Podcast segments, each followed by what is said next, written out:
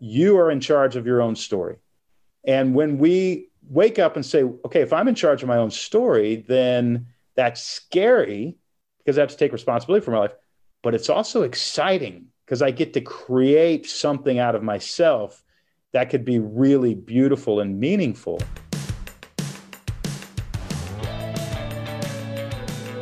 I believe that the opposite of depression, it's not happiness, it's purpose. I believe that every single person has something unique to contribute to the world.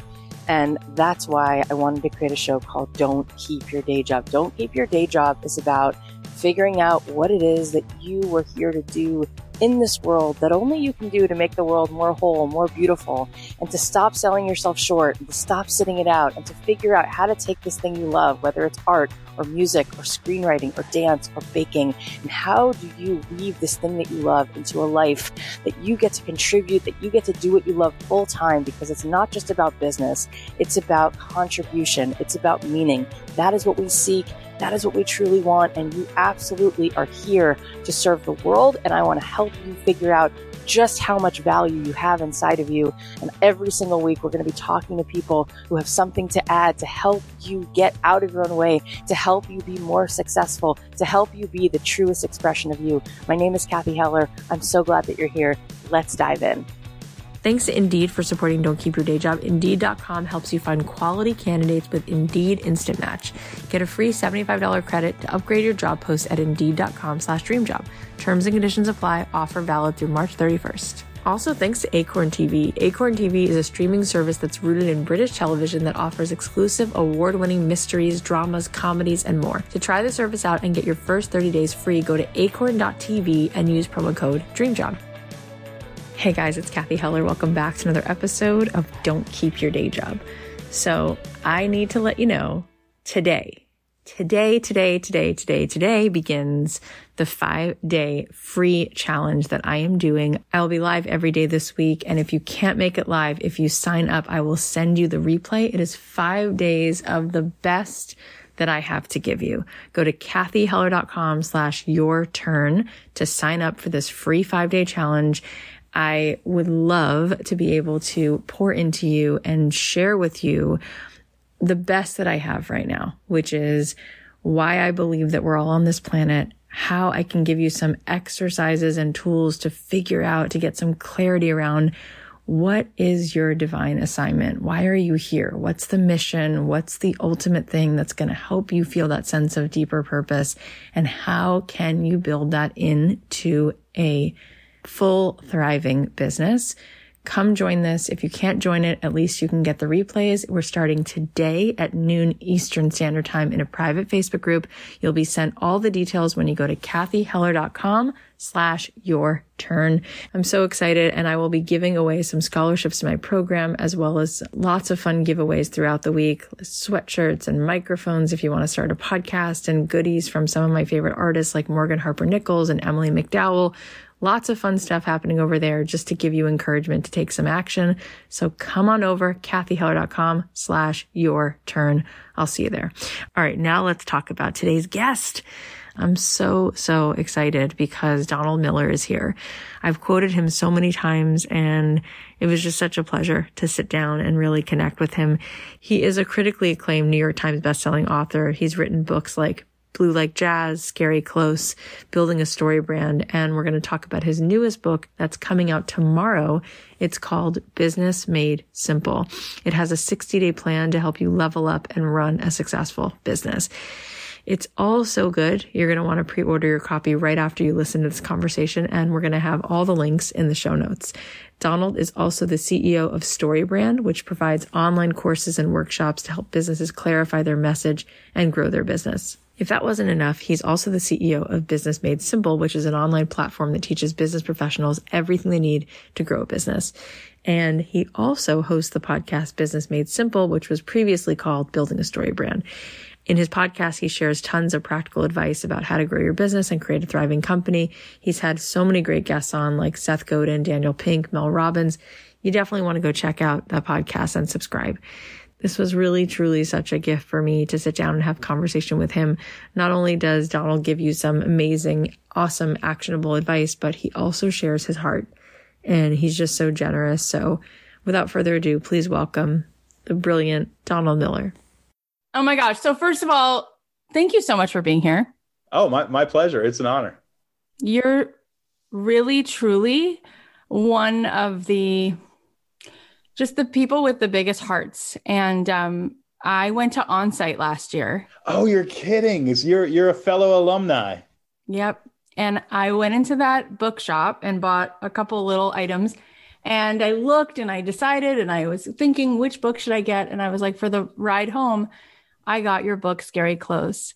Oh. And it was on the flight home reading your book that it all really went in. And all it was started making sense. You said something so simple and so profound, which is I realized that if it's love, it can't be earned. It can only be given. And I was bawling on the plane. I was like, that's it. That's what the whole experience is. So thank you for your courage and your work because you are loving people into life. Oh, Cathy, thank you so much. But you've really been on my heart and with me on this journey. And I've repeated that to so many people. So, anyway, I'm so, so personally just so thrilled that you're here. Thanks. So, here we go. You are one of the people who I wanted most for my audience. And you're, you're really like a philosopher. Like, really, it is about business, but it's about business through empathy and really how we connect as humans. Mm-hmm. And I want to talk a little first about your own journey. How did you get here from where you were? Well, here, I got to start there first. I have a company in uh, Nashville, Tennessee, and it's essentially a learning and development company. We teach people how to grow their businesses. Now, if you would have told me that 10 years ago, that this is where I'd be, one in Nashville, Tennessee, and two, I'd have a business that teaches people to grow their businesses, I would have said, You are crazy so the journey to get here has been nothing but left turns and zigzags through alleyways. I was a memoirist. I, I, grew up in Texas, moved to Portland, Oregon when I was 21. I wrote seven, I think, memoirs. Uh, some of them did really well. When the um, publisher wanted me to write my eighth memoir, there were two problems. One is nothing else had happened. and uh, the second is I just became convinced if you write your eighth memoir, you're actually a clinical narcissist. And I, I'm just a regular narcissist. I don't want to be a clinical narcissist. So I just kept it at seven. And uh, instead, I got, I became really curious about how story works and the elements of story. I'd read a bunch of story structure books, how to tell stories, how to write screenplays. I read those in order to write my memoirs and also to put together a screenplay based on one of my memoirs. And I just got obsessed with it. And I met a guy who was a curriculum creator, if you will, for Accenture, the, the big consulting firm with hundreds of thousands of consultants. And he said, Don, will you explore a project management curriculum using everything you know about story? So I did that. Mm-hmm. Uh, that was well received. And then I just kept thinking about it. I thought, you know, it's actually a much better framework if you use it to filter your message, clarify your message before you go into a marketing campaign. Now, if you think about it, I'm a memoirist. I want to write a book about ancient narrative to clarify a message before a marketing campaign. The publisher just looked at me and went, This is, you're asking us to print a book for you and your mother. That's what you're doing. Right. right. and I said, No, I'm just, I'm serious. I, I'm really curious about it. I think there's something here. And so I wrote a book called Building a StoryBrand. That book has now sold, I think, in about in three years, it sold a half a million copies. So it's done pretty pretty well. Not, I mean, not amazing, but it's so normal. Well. so normal. So and it normal. just showed that there was this this place in the market for essentially people wanting to clarify their message. But also, what I discovered, Cathy, is what again, you know, if you follow your curiosity, you figure out what lights you up, and you figure out what excites you. And what began to excite me was teaching business. And what people didn't understand that as a writer, you basically have to be a small business person. And I began to teach business and then had to hire somebody to help me and had to, and within what five years now, I have 25 employees. We're growing very quickly. I, so I had to figure out how to clarify my message, how to create a marketing funnel, how to run an execution framework, how to read a profit and loss statement, how to organize my checking account, how to manage people. And what I discovered was as I learned something, I was really good at at simplifying what I learned and turning around and explaining it so that the next person could actually understand it very quickly. And that became a whole new career that I never in a million years anticipated. And now I have a company called Business Made Simple, and we teach entrepreneurs pretty much every aspect of how to grow a business, but we do it in extremely simple language. And uh, we do it so that you can apply it immediately to make money. And now, especially post COVID, we are going after and intend to massively disrupt the university system who are charging way too much money for a business education and are not teaching anybody how to actually grow a business. I mean, you know as well as I do, you come out of business school, you are not valuable. You do not know how to grow a business. You just have 50, 100 or $150,000 in debt. And uh, we think that's a system that is poised for disruption, especially after COVID, where you're sitting around looking at your computer, watching a professor who doesn't know how to teach on camera, talk about a white paper about trade with China that you will never in a million years use if you ever get a job and uh, I just thought, well, I can teach you the 20 things you need to know so that if you did an interview, you'd get the job. And if you got the job, you'd get promoted very quickly and you'd end up probably running the company very quickly because it's not rocket science. There's, there are some things you need to know, but you're not learning them in college. So that's how, that's how I went from a memoirist to a, a learning and development company and really found another mission. I, I've had a few in my lifetime, but this one, you know, I grew up very poor. We, we stood in line for government cheese. Mm. I was so afraid when I was in junior high that somebody would see me and my family in the welfare line and uh, outside a church waiting in line to get our block of cheese. You know, it was just, you know, just my mom never made more than $20,000 her enti- pretty much her entire life. And um, didn't have the money to go to college, didn't have the grades because had no help with homework or any of that. Now, I'm not a victim. I could have been a little more focused and done the work. But I didn't figure life out until I was in, in my early 20s. And then I figured I, I discovered I was relatively smart. I discovered I could write, and then I discovered I was good at business. So really, what I do is I hand this book to people who somebody delivered a bed to our house the other day, two guys in a truck, and I walked him out and I handed him the book and I said, "Hey, I want you guys to know I, I didn't go to college, and uh, I figured out how to be really valuable in the open market. I figured out how to grow a business, and I wrote a book about it. And in 60 days, there's 60 daily entries. If you read this and you watch the accompanying videos, you will know more than somebody with an MBA out of Harvard. I promise you, you'll be more valuable. And they both stopped. We had a good 10 minute conversation. They've been talking about buying a warehouse and starting their own little shipping and holding company. And I said, read this book. Don't go to school. Read this book, and it will teach you how to do it. And um, that's my new mission: is to find the people who were like me when they're in their 20s and say, your dream can come true and you, you need to spend $20 although you don't because i gave it to you for free you, you need to spend $20 do not go into debt instead just read this book and start working and make it happen i have to just say your energy just who you are is so generous you're one of the most present people that i've gotten to connect with and interview I just feel like everything you do will always be successful because you're so darn present. And how cool that you are on this mission because you're a hundred percent right. You're going to help so many people. College is so theoretical, you know, like you're reading. It really is. Yeah. It's not practical. Go apply this. So, could I ask you a couple questions that my audience would probably love to ask you about building sure. a business? Yeah.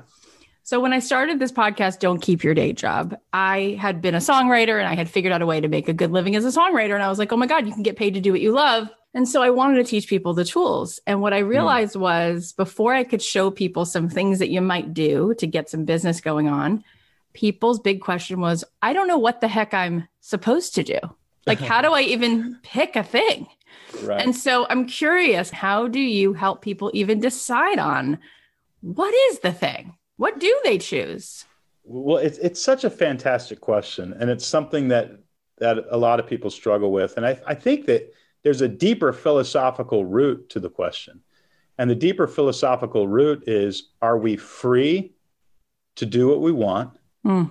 or are we supposed to obey some higher authority?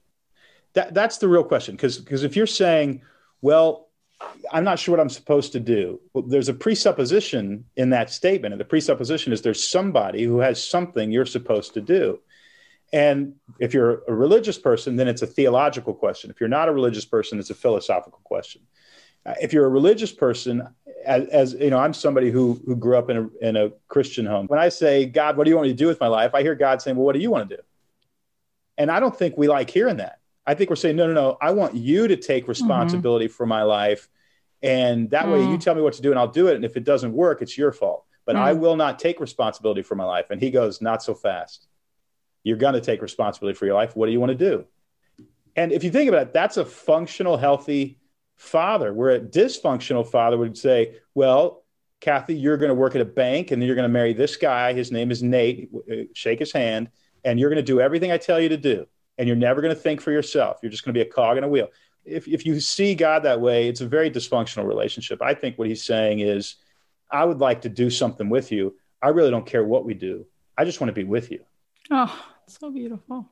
Right. Now, let's say you're not a religious person. And, and from day to day, I find myself not a very religious person. So I identify with you too. That's a philosophical question. And what I would say to you philosophically is a fact fate is a terrible writer. And if mm. you are trusting fate to write your story, it's not going to go well.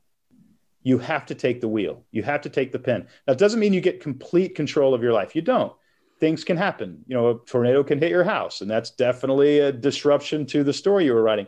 You know, so you dance with fate, but I, I don't think fate is plotting for you, and I don't think fate is plotting against you. I think fate is like the weather. Sometimes it's raining, sometimes it's not. But you are in charge of your own story. And when we wake up and say, okay, if I'm in charge of my own story, then that's scary because I have to take responsibility for my life. But it's also exciting because I get to create something out of myself that could be really beautiful and meaningful. And uh, if I'm not a creative person, I get to join somebody else's mission, which is just as fun and just as beautiful and just as meaningful. So we can create a community together around a common mission. So that's the I think that's the philosophical underpinning of of that kind of question. But the first thing you've got to we've, we've all got to really understand is I get to do what I want. And to me, those are really healthy conversations to have. And um, it all goes back to Viktor Frankl's book, which changed my life 10 years ago, Man's Search for Meaning, where he talks about in order to experience a deep, deep meaning in life, you have to wake up with a sense of purpose. And where you get a sense of purpose is a project. And you, you, you latch onto that project. You say, I'm going to build this bridge or this house or this community. I'm going to rescue these girls from human trafficking. I'm going to mm. stand up to this bully. I'm going to create a company that hires people. I'm going to express myself through music or through words. I'm going to get up and do something and find myself in the middle of a story. And uh, when we do that, we experience a deep sense of meaning. And, and yeah. so I, I, I think it's a matter first before you figure out what you want to do. Most people who can't figure out what they want to do secretly don't believe that they're allowed to do anything in the first place. Mm, everything you just said, so gorgeous. And it's so true. I've often said on this show that the opposite of depression, I don't think it's happiness, but purpose. And uh, you're 100% right. And I read that. I read that. No I was, way. I did. No, I read you. I read you said that and I highlighted it and said, this is, she's right. And Viktor Frankl would say the same thing. And uh, in fact, there was a problem in Vienna in the 1940s with suicide amongst teenagers. They were killing themselves in alarming rates, especially about the time report cards came out. Mm. And he put them, the Vienna hospital system came to him and said, Can you help us solve this problem? And he put them into small groups.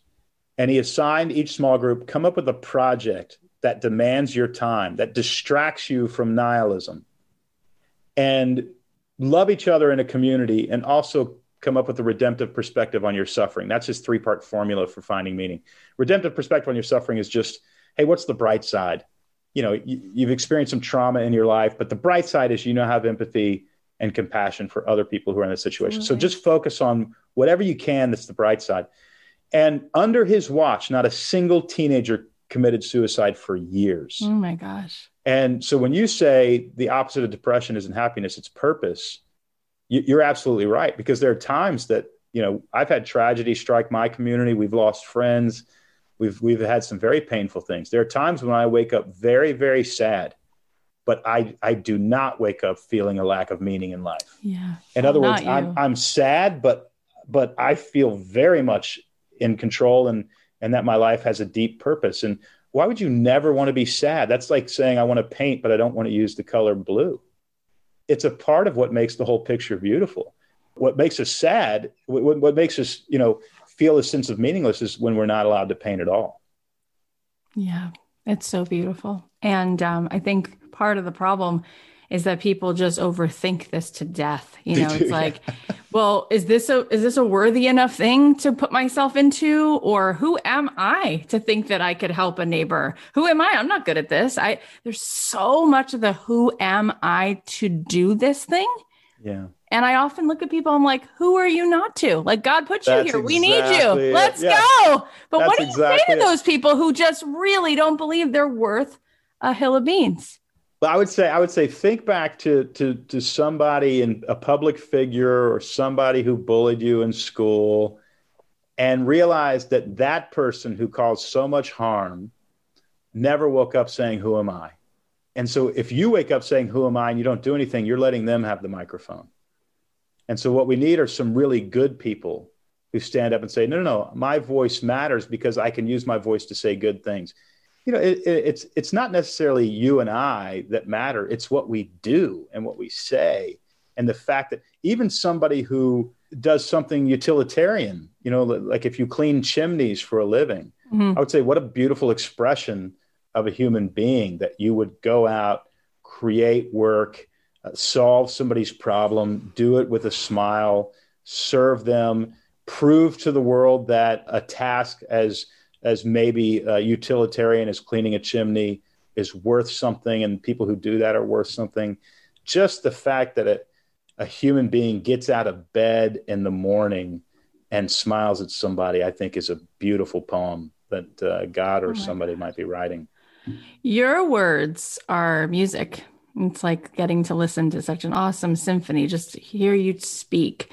So here's the thing though the difference between a hobby and a business is there's some economics involved, right? Someone's Right, yeah. paying paying you, somebody needs this or wants this. So I, I I'm able sometimes to have these conversations with my audience and get them to a place where they're like, okay, I'm starting to feel a little bit more courageous. But Sure. wait, Cath, someone has to pay me. So I can't just be nice and smile. I actually have to make a thing Right. somebody wants to pay me for. How do we get that first client? How do we actually make a thing? Because it doesn't seem that it's so simple. Mhm. Your book is about how, how it can be simple. Yeah. It seems like it's very far away, very out of reach, and extremely complicated.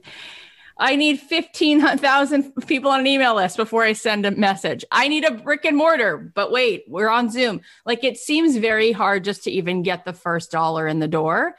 Tell us how we can even start approaching that so it feels like maybe it is simple. Yeah. So grab a post-it note. Anybody listening, unless you're driving, and then uh, don't wait till you pull over. Uh, grab a post-it note and um, write this question on the post-it note. Put on your bathroom mirror so you see it every morning. What problem will people pay me to solve? Hmm. The, the only reason anybody gives anybody money is because they give money to solve a problem. So I'm Right. bored, I'll give you money to entertain me. I'm uninspired, I'll give you money to inspire me. My chimney has soot in it and there's a raccoon living in it. I'll give you money to clean it and get the raccoon out of there. You know, so what problem people solve? That's how you start a business. You start a business by saying, you know, two questions what lights me up, what excites me, although that isn't necessary. Uh, sometimes just solving a problem and making somebody happy is what lights me up. So I don't care what the problem is. I just want to solve a problem and, and feel useful in the world. Oh my God, I love that you just said that. That is Yeah. so powerful. I can't believe no, no, I one mean- else has ever said that because Yeah, I that, mean, that the- makes so much sense. The real the real meaning comes from solving somebody's problem. It doesn't necessarily come from how you solve or what problem you solve. It's just solving a problem. You know, if somebody washes my car, I don't have time to detail my car. They come in. I just gave a friend a, a detail a car whatever for Christmas. Somebody's going to go to his house and detail his car. What a great service, right? But I doubt that person just goes, "I was born to clean cars." They, they Right. yeah, they're going, I was born to make somebody happy. And this is one way I can do it. And so I think that's the big question. What problem do I solve? Then you have some business questions. And the business questions is a couple. One is, can I solve this problem for enough people for enough money to make a living? And that, and that is, if you want to make 7,500 grand a year, you, you can stop there. If you want to make a million a year, you need to say, okay, does this scale?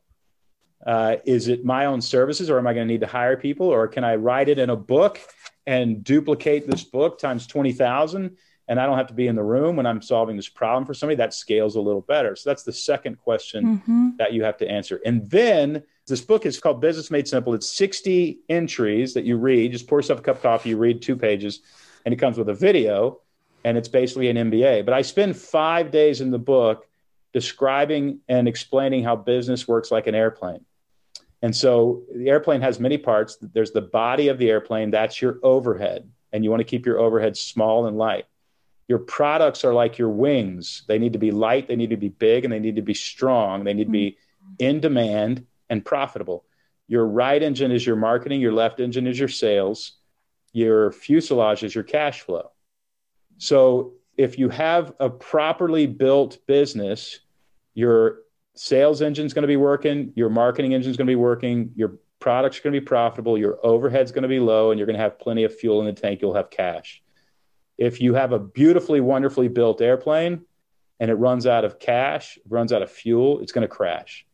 If you have a beautifully built airplane, except your right and left engines are tiny, it's not going to get off the ground. If your wings are really small, your products are not profitable or in demand, and you've got a giant body on the airplane and two little minuscule propellers, you know not to even get on that airplane.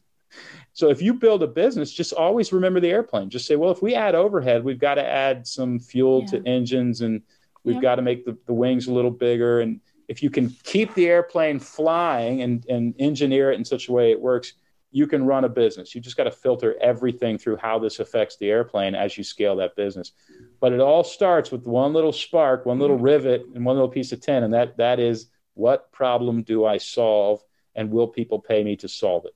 So good. Okay, let's pull this apart a little bit. So my audience is starting to get this. Okay, probably should uh-huh. figure out a problem to solve. But when it comes to, and this is where you're really, I think, truly a genius when it comes to how I message the promise, oh right. boy, is this a problem. I'll say to somebody, All right, so let me see what you're doing. And it's the broadest thing. And I have no idea what it means. Like, oh, I empower women. Great. How do you do that? Right. What? What are they paying you for? And when was the last time you heard one of your friends at lunch say, I need to find someone I can hire to empower me? Sometimes they're like, oh, it's taking care of their nutrition. Oh, well, you should say that. Oh, well, I don't want to be too specific that I let go of all these other people who don't care about nutrition. Like, it's how do we, in our me- messaging, how can we figure out the way, the method, the formula, the phraseology to very clearly communicate, to communicate well what the problem is that we solve? Because this seems to be where it all falls apart. I'll give you a little three step formula anybody can use. And it's what problem do you solve? How do you solve it? And what will my life look like mm. after you solve it? So let me give an example of how you would use that. Let's say you're at a cocktail party and you meet somebody who is interesting to you. And you say, uh, What do you do? And they say, Well, I'm an at home chef. And uh, your next question would probably, oh, that's fascinating. Where did you go to culinary school? And what are your favorite restaurants in town? And okay, I hate asking this question, but have you ever cooked for anybody famous? You know, whatever. You, you'd, you'd make small talk. You meet the second person, another person. They are also an at home chef. They charge the same amount of money. The quality of the food is just as good. But when you ask them what they do, they answer differently. They say, well, Cathy, you know how most families don't eat together anymore. And when they do, they don't eat healthy. I'm an at home chef. I come to your house, I cook meals for you so you can sit around the dinner table, enjoy stress free conversations, and not feel guilty about what you just fed your family. I've got room on Thursday if you actually want to talk about whether or not my services work for you. Who's going to do more business? Chef number one or chef number two? So good. Chef number two is going to do all the business. The reason is they did this. They invited the customer into a specific story in which they could experience a climactic scene. Mm. So the story is a hero has a problem and needs a guide to help them solve that problem so that they can experience relief from that problem. So the hero is the family who doesn't eat together anymore. They find the guide, a chef, who solves their problem by cooking their meals so that they can experience the climactic scene of eating together as a family. So when, when you meet somebody, they say, Well, I empower women. That's like going to a restaurant and saying, Waiter, tell me about what you guys have on the menu. And they say, Protein.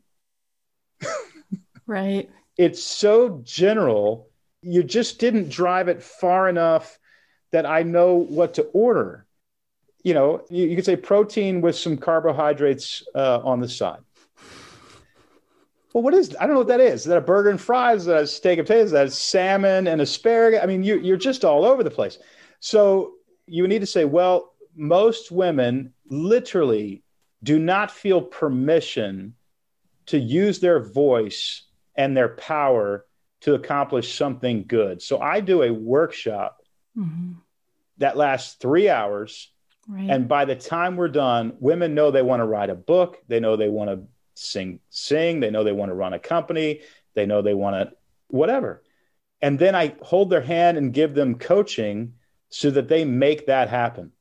The trick is when oh, you explain God. what you do, nobody should have any questions. Here's the worst thing you can do. I want to say what I do so that people are so curious what I'm talking oh about. Oh my God. They ask me questions. That's the worst thing you can do. You want to say it so clearly, they don't have any questions. They just pull out their credit card and say, I need exactly that. I have no questions. I have no questions. Give me that. I love it. I'm going to go back and write all this down, but it's so good. You you are sharing with this hero who is the customer what it is that you believe is the problem and then you're coming along as the guide and sharing right. that how you're going to solve it i mean it's so brilliant and it is all about the story so the second thing that comes along then that i see people get tripped up with is the second one of the wings you talked about marketing and sales being the two different wings of the airplane and the sales one people think this is evil like selling? people selling it's yeah. like really really this is where like your moral character is like breaking down and people have a really hard time. It's like i'm doing all this good. How dare i charge somebody especially if my why is so great? Who am i to charge them for this? Or even the other way if i feel like i'm solving a problem i'm not that great at it who am i to charge Them? there's a million ways. It just feels people think they're doing something wrong to mm. charge. Well I, I i understand and I understand that we don't want to be infomercials salespeople. We don't want to be all about money and we don't want to use people. But let me give you one fact that I hope changes your mind. People do not respect things they don't pay for. Hmm. And if you have a solution to their problem and you don't charge for it, they will not respect that solution. They will not utilize that solution and their life will not be changed. You know, what, would you say this? Would you say, Cathy, when, when you met your husband, would you say, hey, listen, I don't want to be somebody who demands anything from anybody? I will give you my all. But if you want to run around town with other women, that's fine. I expect no sacrifice from you in return. now, you tell me, is that a healthy relationship? No, it's not. okay. I mean, some people have relationships like that. You want to have that, that's fine. I like the fact that we both are sacrificing in order to make something meaningful here happen. And so, what you're asking for is you're saying, look, I'm worth it. My product is worth it. It's worth $10 or it's worth $10,000, whatever it is. That's what it's worth. I respect myself and I deliver a fantastic solution. Now you get you get a guilty conscience when you say that and you don't deliver a solution because now you're ripping right. people off. Right. So what happens when you say I don't want to charge for this?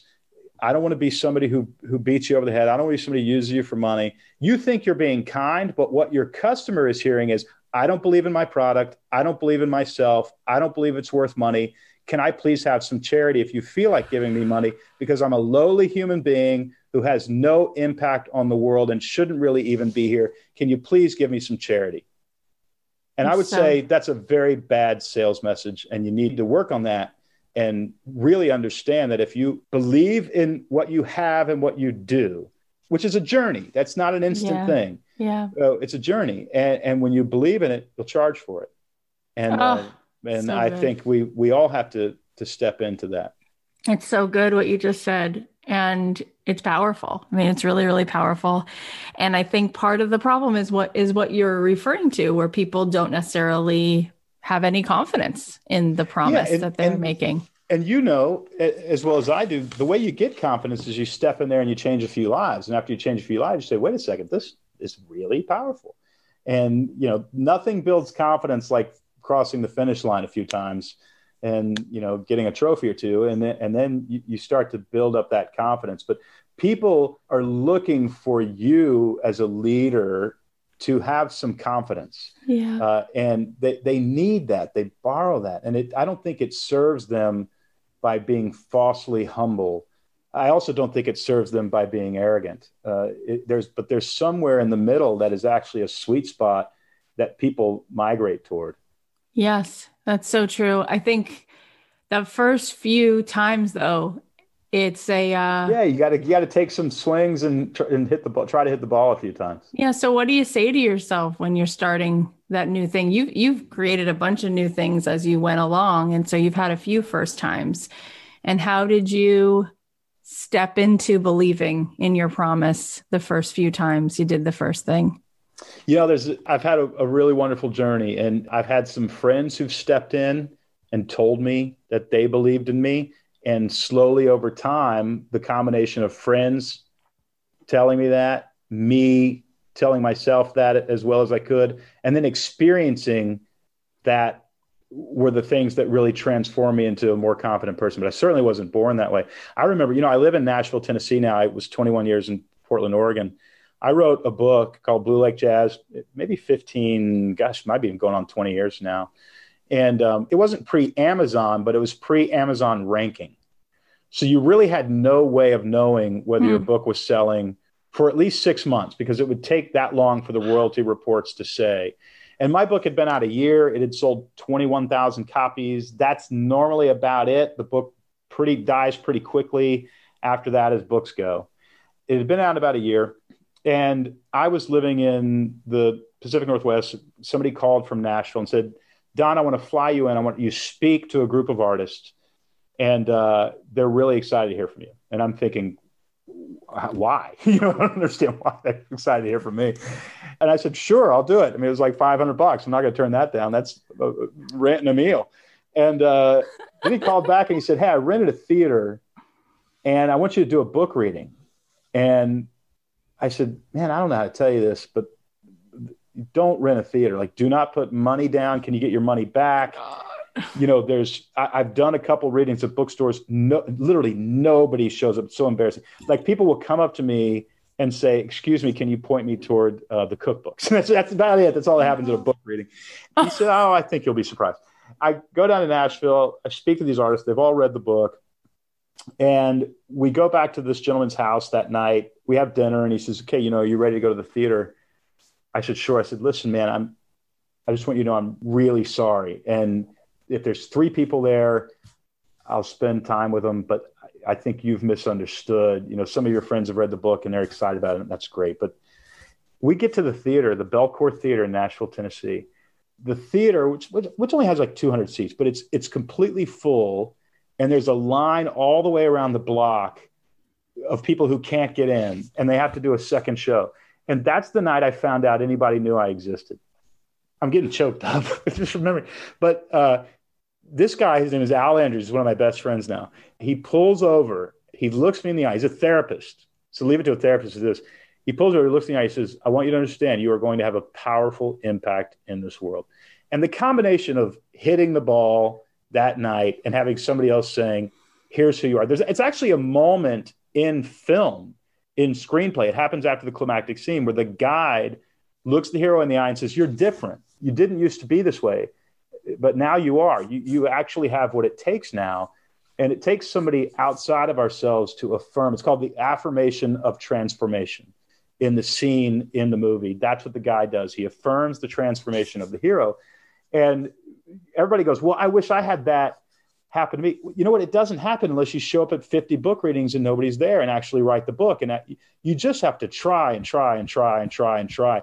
And suddenly you're swinging, you're used to missing, and the, the bat vibrates and you hear a crack. You're like, what just happened? You hit the ball. and, and then you go, I think I, I can hit a baseball. But it doesn't happen unless we keep trying and trying and trying. That's just how it works.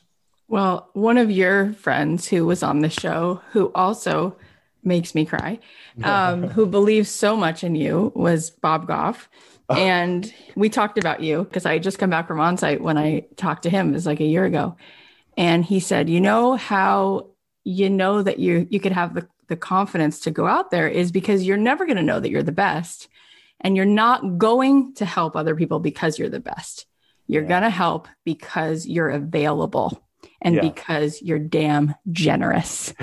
and I said that to you three minutes into this interview. You are so present and you are so generous.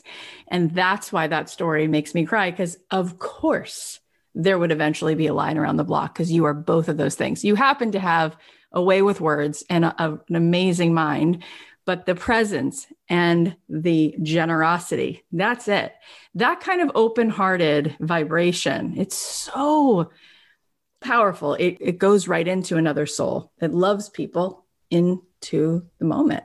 So um, it, it's it's truly like amazing. This conversation is so good. But before we keep going, we're just going to thank our sponsors. If you're looking for new content to watch, then check out Acorn TV. Acorn TV is a streaming service that's rooted in British television. Their catalog includes exclusive award-winning mysteries, dramas, comedies, and so much more. The series are so clever. They look visually stunning and they feature renowned actors like David Tennant and Thandie Newton. Plus you can stream on your favorite devices for just $5.99 a month. I've been trying to find new things to watch since we've been spending more time indoors and Acorn TV has been the perfect solution. One of the series I started watching is called Slings and Arrows. It's a dark comedy that involves theater, ghosts, rivalries, and Shakespeare. It's so funny and it's so good. They've also got a ton of other stuff to watch. So whether you're into mysteries or the royal family or a good dose of British humor, you should definitely go check out what's on Acorn TV. Escape to Britain and beyond without leaving your seat. To try the service out and get your first 30 days free, go to acorn.tv and use promo code DREAMJOB. That's A-C-O-R-N dot TV with promo code DREAMJOB to get your first 30 days free. I know that if I want to keep growing my business, it's really important to hire the right people for our team. And the same goes for any business owner. That's why I want to tell you about Indeed. Indeed.com is the hiring site that helps you find quality candidates instantly with Indeed Instant Match. So you can do the part you really need faster, meeting and hiring great people. With Indeed, you get full control and payment flexibility, delivering a quality shortlist faster. Plus, there are no long-term contracts. You can pause your account at any time and you only pay for what you need. Indeed searches through the millions of resumes in their database to help show you great candidates instantly. With Indeed Match, you see a great list of candidates with zero wait, and Indeed delivers four times more hires than all job sites combined, according to TalentNest. Want your quality shortlist fast? You need Indeed. Right now, our listeners get a free $75 credit to upgrade your job post at Indeed.com slash dreamjob. This is Indeed's best offer available anywhere. Get a free $75 credit at Indeed.com slash dreamjob. Indeed.com slash dreamjob offer valid through March 31st. Terms and conditions apply. The thing is, a lot of our, our audience doesn't believe that their story is worth anything or hmm. doesn't know that they have a story. How do we even start to look at our life through the lens of a hero's journey and find the story or know how to share that story and know that it's valuable to share? Well, I, I really firmly believe that every human being is intrinsically priceless in terms of their value. That's a foundational belief that I have. Even people who make us uncomfortable or who do bad, bad things, I think they had this enormous potential that they were Yeah. born with to do something really beautiful. Some some people get lost for a season and find their way back, and some people just get lost, period, and and and do some stuff they shouldn't be doing. But intrinsic value doesn't really come from us. You know, nobody sat me down before I was born and allowed me to create myself. Somebody else did that. So, so my value doesn't actually come from me. It, it comes from this miracle of a story that we're all we're all living within, uh, and and somebody else gave me that. So I think we have to believe that. In terms of our story, the reason that I think our stories are so powerful is because literally the way you and I get to choose to live, Cathy, sets the moral compass in other people's brains.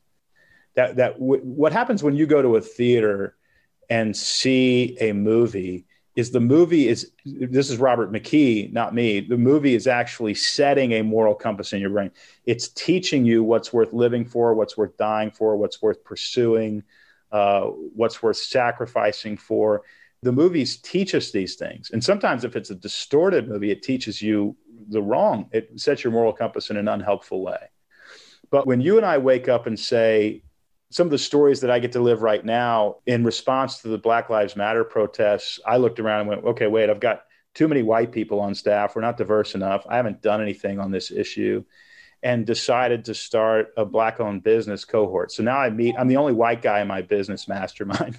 And we're, we're just figuring out, each of us, it's about 12 of us, each of us figuring out how to grow our businesses. I just happen to be the only white guy. Well, we also, as a company, Business Made Simple is my company, we're certifying business coaches to teach our curriculum. We just started that program about three months ago, and we have 200 coaches we've already certified. We're going to certify 10,000. And so, what I want to do is, even before we get to 10,000, I want to ask every one of them, will you start a black owned business cohort? If 25% say yes, it's 2,500 coaches. If each of them has 10 people in their mastermind, that's 250,000 black owned businesses that are being coached as a way to create more economic equality because there's no question there's economic inequality in this country. The reason I want to do that is not just to help black owned businesses because they actually teach me more than I teach them, let's be honest. But it's because I want to set a moral compass in the mind of my children. I want them to say, oh, that's what we're supposed to sacrifice for. We're supposed to sacrifice so that everybody gets their fair shot. That's what dad taught me. And so to me, the fact that you can go out and live a story, maybe it's not about you. Maybe it's about the people around you who get to have a moral compass set. And because they live a little bit of the way you live, their life and their experience is much better. And all humanity gets to rise. Every seven seconds, I feel like I have tears in my eyes. So the thing is, well, that's what beauty does. That's what open yeah. hearts do, you know? Well, that's what great stories do. You know, and even as I read through you know your bio and, and the description of your podcast and all that you've built i think the reason people you've done so well is because there's a theme there's a controlling idea you know before you sit down and write a screenplay a smart screenwriter decides the controlling idea so so shakespeare would sit down and say well i want to prove that love is worth dying for and so how am i going to do that oh, well, you know, there's going to be this family called the Capulets, and then there's going to be this family called the Montagues, and one of them's going to have a daughter named Juliet, and the other's going to have a son named Romeo, and, and their families don't want them to, ah, that's how I'm going to prove love is worth dying for. You know, at the end of it, they're both going to die.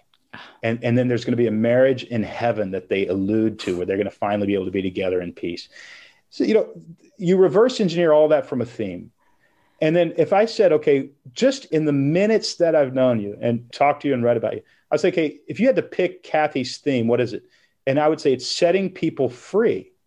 It's setting people free to be themselves, to build what they want to build, and no longer being chained to whatever's holding them back. You know when you meet somebody who's really inspirational because you can figure out at least a theme. Most people have many, but you can figure out an a theme in seconds. And so, one of the important reasons to live a great story is because people know what you're about. And when people know what you're about, they know why you matter. And when they know why you matter, they treat you like you matter. And it's just a self fulfilling, esteem boosting circle that happens. Mm, it's, you know, it's, I said the word generous before, but I do believe that everybody wants to feel seen. Yeah. And yeah. very few people come on the show and decide to take a minute to say something like that about me, which is really, really nice. So thank you for that.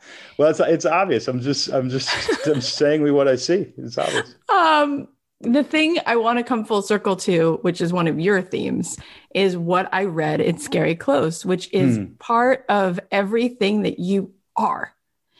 Is you're so loving, right? Every story, every anecdote, every way that you even begin to phrase something, there is an inherent this person I'm speaking about, this thing I'm doing is because of another person who has intrinsic value. And it is the thing that I started this conversation with, which is I read in your book that if it's love, you don't have to earn it. If it's mm-hmm. love, it's given to you. And I think to come full circle, what breaks my heart, you know, there's always like, what's the thing that breaks your heart? The thing that breaks my heart is so many people just weren't given a taste of that kind of love. Yeah. So love was earned and they had to do something for it, which is business, right? And so, mm. so many people listening right now, they quit before they even start because there's a feeling of what would I have to do to earn, right? What would I constantly right. have to do to earn a person's time, to earn this dollar, to earn whatever? There's no feeling of this intrinsic, I'm allowed to receive from other people mm. um, because love love is available and love is given mm. and i think you're you're just a testimony to that but when somebody doesn't really know that because that hasn't been their experience how do we help them heal from that and to start to experience it i'm not a counselor and i'm not a, a psychologist so i have to be really careful even though i write a lot about uh, about counselors who've helped me, or at least I've written a lot about that. I can only tell you my story. And my story is, you know, I just spent a lot of years almost without knowing it, beating myself up. And, you know, growing up in a dysfunctional home, mom wasn't able to be there a lot. She was a wonderful human being. And we, and we the last 15 years of her life, we just had a terrific, terrific uh, relationship. But, you know, it's, it's just tough. It's just the, the byproduct of, of having a hard upbringing. And, and not to say that I'm more of a victim than anybody else. I, have met people who had the most wonderful upbringing. They, they feel the same way. It's just part of the human condition. But I think there's a, reality that we have to, at some point, understand how strong or how gifted we actually are. And then we have to appreciate that. It, it sounds so cheesy, but one of my favorite bands when I was a, a, little emo kid growing up in Texas was Indigo Girls. I love the Indigo Girls out of Atlanta, out of Atlanta. And they have a line that says, "When you learn to love yourself, you will dissolve all the stones that have been cast." And that line always stuck with me because I because I literally it was always in the future tense. Don, when you figure that out, it's going to be okay. And I knew it. I hadn't figured it out yet. Um, I've never told the story to anybody, Cathy. I'm going to tell it to your listeners. I'll, I'll probably never write about it but I used to weigh 400 pounds. I'm now 215 or whatever. And it was a long, weird journey of trying a bunch of different stuff. But one of the biggest epiphanies I had after, you know, battling all that for so long, I, I used to think I have no self discipline. I'm super weak. I'm this, I'm that. I've got to fight this demon inside me all the time that wants to eat 12 Reese's peanut butter cups and then I real I just had this epiphany of like, wait a second, there's this person inside you that is so powerful, it can overcome your willpower to do it at once. It's a stubborn, rebellious bully of a kid that's going to eat whatever it wants. That's not weak. That guy's really, really strong. Wow. And you better start respecting him because he'll destroy your life if you don't start respecting him. Wow. And I started going, wow, I actually kind of have a lot of respect for that part of me. And when that started happening, as soon as I felt it, I stopped condemning myself and I said, man, you are you deserve some respect. You are not going to back down. You haven't backed down in 20 years. You will literally destroy me to get what you want. Wow. You're a powerful badass of a human being. And it, it, was almost like that other voice said, Thank you. That's what I wanted. Never wanted the Reese's peanut breakups. Wanted respect. And it, it, it was just a crazy powerful epiphany. I still eat too many Reese's peanut butter cups, but I'm telling you, I don't eat like I used to. And I really think it's that inner party that's tired of being controlled, tired of being bullied, tired of being belittled, and it's going to kick your ass and make you pay until you actually stop it and start loving and respecting yourself as you are. Yeah. And so to me, I want to be really careful because I'm not a counselor. I don't know anything about any of that stuff. But at the same time, that was a really helpful journey to know that part of the reason that there's some you know dark voices in your life is because you aren't showing yourself the respect and the love that you deserve. Yeah. maybe somebody taught you to think that way. Maybe somebody rejected you when you were a kid or somebody or you made it up. Nobody was ever actually that mean to you at all. You just made it up made up a story and you're and it's time that we stop and we yeah. say i'm not going to beat this kid up anymore. Yeah. And one of the things that you're touching on which i think is central to all of this and accomplishing our goals and showing up as the person we want to be is really letting go of shame. That's exactly it. Yeah. It's so toxic. You know, it's like regret it, it, could be healthy. You know you could say like you know i regret that. I want to grow. I want to be different. You know i want to right. Yeah you learn from regret. You learn from mistakes. Right right but shame is like you know i got to keep that a secret that part of me is so disgusting you know it's like no one of my mindfulness teachers used to say like invite all the parts of you to tea when you have tea in the morning you know the oh, parts of you so that self-sabotage the part of you that's brave. And i think if you think about starting a business or posting something on instagram or starting a podcast or going live or writing a book it's like if you could just release this shame, maybe you'd realize that all these parts of you, right, are beautiful, and we're all broken. Yeah, and the parts that you curse. I mean, think about think about that part of me that was gonna disobey and was gonna do what he wanted, was not gonna accept no for an answer, was gonna eat whatever he wanted. Wh- where else did that show up? Well, it showed up right. by saying, "You can't tell me I'm not a New York Times best-selling author just because I made straight right. D's in high school and never went to college. I'll do what I want." wow. You can't tell me I can't build a multi-million dollar company. I'll do whatever I want. You can't tell me, you know, some of that stuff that you're hating is actually what's built for you a pretty darn good life. You know what integrity means?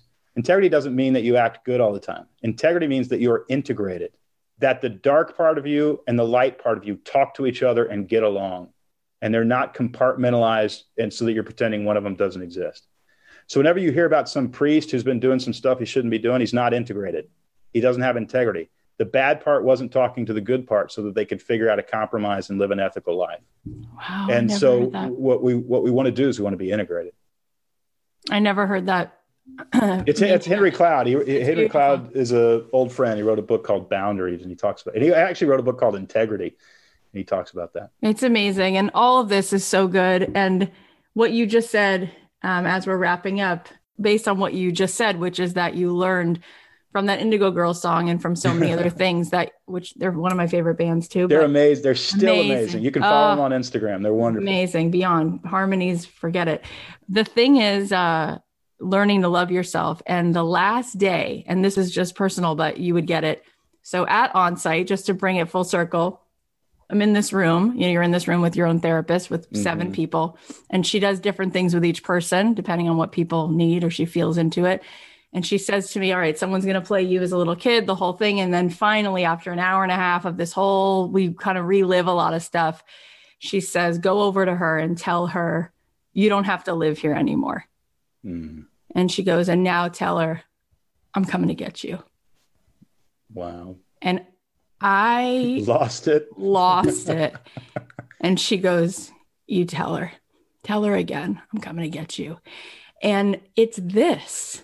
This is what you were just saying. And this really is the truth is like, there's a little kid who is going to need you to come on over and come get them.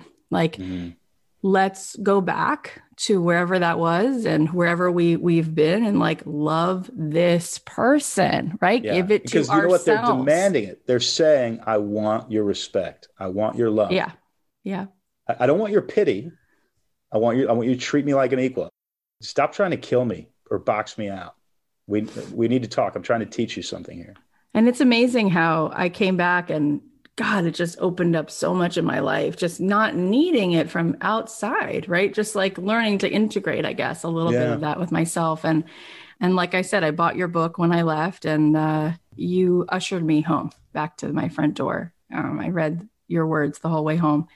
And it was such a brave thing that you wrote that book, Scary Close. And I was like, is this the same Donald Miller who I know about through Amy Porterfield? Is this the same business master? and he wrote this book like this very vulnerable book. You're just one in a zillion. And I'm so glad, such a treat.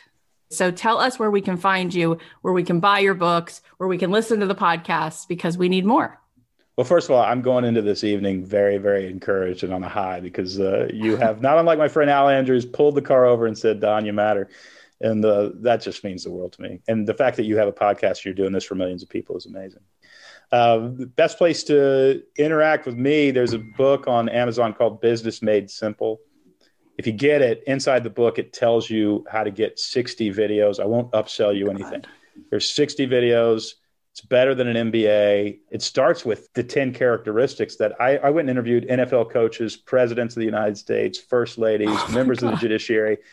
And what I found that they had You're so common, amazing. Yeah, yeah I, I, I just, you'd, you'd be amazed at who will sit down and talk to you but I talked to them and um, I found they had these 10 common characteristics, and, and they're not what you think they are. They're things like they saw themselves as an economic investment on the open market. They literally saw themselves as a economic product, and anybody who invested anything in them, they were obsessed with giving that person a better return. If somebody invested love in them, they wanted to love them more. If somebody invested money, they wanted to make them more money in return. If somebody invested a vote, they wanted to die trying to get that wow. person what they need you know so they were amazing in that sense and then the next one is they saw themselves as a hero not a victim the third is they knew how to de-escalate drama they mm. were hmm. not afraid of conflict you know on and on so the book starts with 10 of those characteristics and you get 10 videos it drips out so every weekday you get a video you pour a cup of coffee you read the entry you watch the video and in 15 minutes you get something that will will help you make a better decision that day and there's 60 of those and the book is business made simple if you actually pre-order the book it comes out january 19th if you order the book and you forward your receipt. You know, Amazon sends you a receipt. Forward your receipt to book at Business Made Simple. There's five videos that I created called Zero to 10. And it's how I took my company from zero dollars to $10 million in five years. And video number three is just how I arrange my five checking accounts so that when money flows into one, some of it flows into taxes, some of it flows into my personal money. It's how I divide up my checking accounts, which has been the, probably the number one tool I ever discovered in creating a business was just how I manage five. It sounds so utilitarian, but it changes everything. So if you forward your receipt to book at Business Made Simple, I'll send you those five videos. Listen, I'm not going to upsell you. I am going to send you 60 videos, so you're going to get tired of me. But I'm not going to upsell you anything after that. I promise. I don't get any of this. Like you are literally like a thousand people in one person with how much you give. But I'm so here for it. And we're going to make sure that everybody knows about the links and, and we're going to make sure that this episode drops before this book comes out so that they can pre order it. You're the best. I had so much fun with you. What a nourishing, delightful conversation. Thank you for everything. Well, Cathy, okay, I'm going to return the favor. If, if you don't mind, I'm going to have folks reach out. You're, if you'll come on our podcast, I'd love to introduce you to our audience. And I'm going to do all the questions and you're going to do all the talking. Does that sound good? Oh my mm. God, that's so. I'd love to have you. I think it would be fun. We could talk about Onsite. We could cry some more. Well, I'll send yeah, you let's of do that. and we'll make it happen. I love it. Donald Miller, you are the best. Thank you so much for being here with us. Thanks. You're so encouraging. Thank you. I love Donald Miller so much. What an honor. Okay, here are the takeaways. Number one, when you follow your curiosity, you'll figure out what lights you up. Number two, take responsibility for your life. You're in charge of your own story. Number three, ask yourself, what problem will people pay me to solve? That will lead you to your business. Number four, you can create meaning and happiness just by solving a problem, no matter what the problem is. Number five, invite the customer into a specific story. They're the hero and you're the guide who will help them solve their problem. Number six, you have to try, try, try. Keep swinging and eventually you're going to hit the ball. Number seven, every human is intrinsically priceless. Intrinsic value doesn't come from us. It comes from the miracle of a story that we're all living within. And number eight, treat all the parts of yourself with love and respect. When you give them respect, that's when you can live with integrity. Oh, you guys are such the best. Thank you so much for listening. It means the world that you're here. I know that your time is really the most valuable thing. And the fact that you spend it with me, I don't take it for granted. If you haven't already signed up for the challenge, it's not too late. I will be there every single day this week at noon Eastern Standard Time. And if you sign up, if you can't make it live, I will send you the replay. Go to cathyheller.com slash your turn. I'll be there all week, Monday through Friday. And I'll just be sharing with you everything that I know about how to figure out what it is that you are here to do and how to do it full time and get paid to be you. Go to cathyheller.com slash your turn. Also, we are continuing with the daily episodes and we have more awesome guests coming on the show. So please subscribe on Apple Podcasts or wherever you listen. And if you love the show, it would mean so much if you left a review. And I'm curious if you can think of one person who needed to hear this episode today. Is there anything about this episode that inspired you and you think it would inspire someone else? If the answer is yes, please send them a link or email it to them or text them or post about the show on your Instagram and tag me at Cathy.Heller and tag Donald Miller and I'll repost it and he'll probably repost it. I love you guys. I'll leave you with a song. I'll talk to you tomorrow. And for those of you who are going to be in the challenge, I'll see you guys later. The podcast is a production of Authentic. For more info on advertising in this show, visit AuthenticShows.com.